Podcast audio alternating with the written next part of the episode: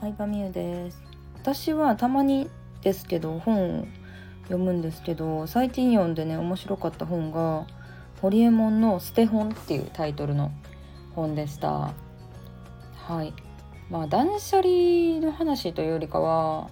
まあ、堀江さんがいかにして今までいろんなものを手放してまあステージを上がってきたというかここまで来たかみたいな話してるんですけど結構私堀江さんの本な10冊以上は読んでると思うんですけど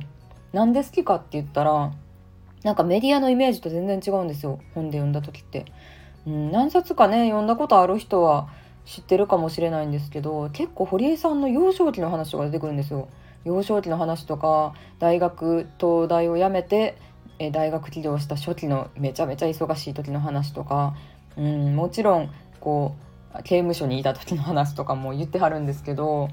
なんかねそれが人間らしいとあこの人も人間やったんやみたいなネットニュースだけで見る堀江さんのイメージだけついてる人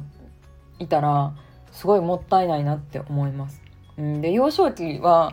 まあ幼少期から正直天才やったんですけどまあそういう話も書いてあったりとか両親との関係だったりと無理やり柔道を習わされて嫌だった話とかあと何かな面白い話いっぱいあるんですけどね。あのパソコンをね買ってくれて新聞配達のバイトをしながら中学生の時にパソコンをゲットして親が買ってくれてでそれでプログラミングに夢中になってで中学生でありながら学習塾のシステム移管のバイトみたいなのをやることになって多分別の本に100万100万での報酬で受けたバイトみたいな話してたと思うんですけど、うん、したりとかしてて、まあ、それが結構人生変えたみたいな。まあ、かといったら大学生の時はもう競馬にはまりすぎ競馬かなボートレースかな、まあ、とりあえずギャンブルにはまりすぎてもうマジで帰りの電車賃ないぐらいまでギャンブルにのめり込んで誘った先輩もドン引きしてた話とかあとは友達とヒッチハイクして、えーまあ、旅行した話とか。うんなんかね人間らしいところがいっぱいあってすごい面白いんですけど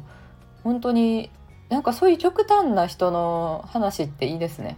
うん、もう極端代表みたいな感じじゃないですか堀江さんって。なんかそれがすごい面白いというかやっぱ極端な意見を言うとさレビューとかも賛否両論って感じなんですよまさに。うん、で私がもう一人尊敬してるミニマリストの渋さんっていう人も私たち夫婦がミニマリストにハマったきっかけとなる本の作者なんですけどその人もまたミニマリストの中でさらにあの極端な人なんですよ。うん、シャンプーないしお布団もベッドもないしっていう極端さなんですけどなんかやっぱそれぐらいじゃないとなって思ったりもしますね。うん、それにねあの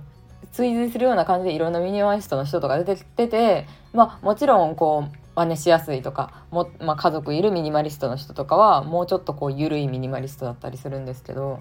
でも結局渋さんの存在があったからその人たちもミニマリストになったのに極端な人のことを否定するのはどうなんだろうって思ったりもねしますけど。まあでそうそう話を戻すとその捨て本は今までいろんなものを捨ててきたって話で結構人が言いづらいことめっちゃ書いてくれてるんですよね。うん、でなんで東大行こうかって思ったかというとあのまあすごい頭良かったんですけどでまあ高校3年生の半年最後に猛勉強してなんとか受かったって感じなんですけどね。あの結局九州福岡の久留米かな？出身なんですけど九州大学でいいやんって感じなわけですよ。東大なんかわざわざ行かんとみたいな。一橋大学よりも九州大学が一番やみたいな感じらしいんですよ。だから東大って言わないと絶対親を説得東京に行きたいっていうのを説得させられないっていうことで、えーまあ、無事受かっていったらしいんですけど結局受かってなくても絶対東京に来てたと思うっていうしで東京に行く最後の日にまあお父さんと話してたらあの高文はがまたもしまた福岡に帰ってきたらみたいな話をお父さんがしだすらしいんですけどえ？ってぎょっとしたらしいんですね堀江さん本人は。いや帰るわけないやろっていうなんでこんなど田舎であのみんな同じ考えしかしてへんとこに帰らなあかんねんってもうでも父親はそんなこと考えてたんかと思ってぎょっとしたみたいな話をしてたんやけど、まあ、結構過去を捨てて過去を捨てて今に至るみたいな話なんですけどなんかねそこまあまあ面白いなって思いましたね。うん、結構なんか普通の人が言いづらいことを言ってくれるっていうのがいいところだと思うんですけどそこがなんかね特に印象的でもあったというか、うん、でまあその会社、まあ、大学生になってで大学生の最初はもうギャンブルに明け暮れてたんですけど、まあ、その IT バブル前ぐらいに会社を作ってで有名人のホームページとかを作ってたらしいんですけど当時ホームページ作るのですらすごい技術やったからさ。小室小室哲哉さんのホームページとかその辺のアーティストのホームページとか作ってたらしいんですけどね。でまあそこでまあその時の創業メンバーは全員辞めたらしくてもう数ヶ月かな？数ヶ月か数年ぐらい、うん、すごいワンマンの性格やと思うしついていけへんくなった人はもうどんどん辞めていく。でもそれがお互いにとってウィンウィンだと思うっていう話もあったりして、うん、なんかでも絶対さ人間生きてたら、まあ、進化し続けていく人ほど手放していくものがあると思うんですよね。例えばこのスタイフを聞いてくれてる人ってさ副業したいとかビジネスしたいとかって思ってると思うんですけどそれって言ったら今会社員の段階学生さんとかやったらまあ普通じゃないわけで主婦やったりしたら、うんまあ、それはさそれを周りの人に言ったらさ頭おかしくなったって思われても仕方ないというかまあ普通にさ応援応援してくれる人ってめっちゃいい人やと思いますね逆に。うんまあ、本当に心から応援してくれてる人がいたらもうその人は大事にした方がいいと思いますけど、うん、なんか進化する人ほどなんだろうな向上心ある人ほどこう別れを受け入れていかなきゃいけないみたいなのをその本から私は感じ取ったかな。うん、だからね結局さこう成長していくこと自体が日本の経済とかにもさこういい影響を与えていくわけじゃないですか。最初はさ誰も信じひんかったわけやん。携帯とかパソコンとかも一人一台電話持ってどうすんねんって話やん。携帯電話とかも。ねえ。今やほとんどのね人類が持ってるわけやけど。でもそれをさこう逆境に負けず広めてくれた人のおかげでこうやってスタイフも取れるしほんまに幸せな時代に生きてるなっていうのを改めて思ったかな。そうまあステホンの感想はねなんか難しい難しいんですけど私は結構堀江さんの本は SNS とか YouTube とはまた違う一面を見れる感じでうんなんかすごい好きですね。うん、なんかやっぱり子供の時から天才感はあるんですけど要は天才な人ならではの辛さみたいなのを知ることもできるって感じ、うん、だってさ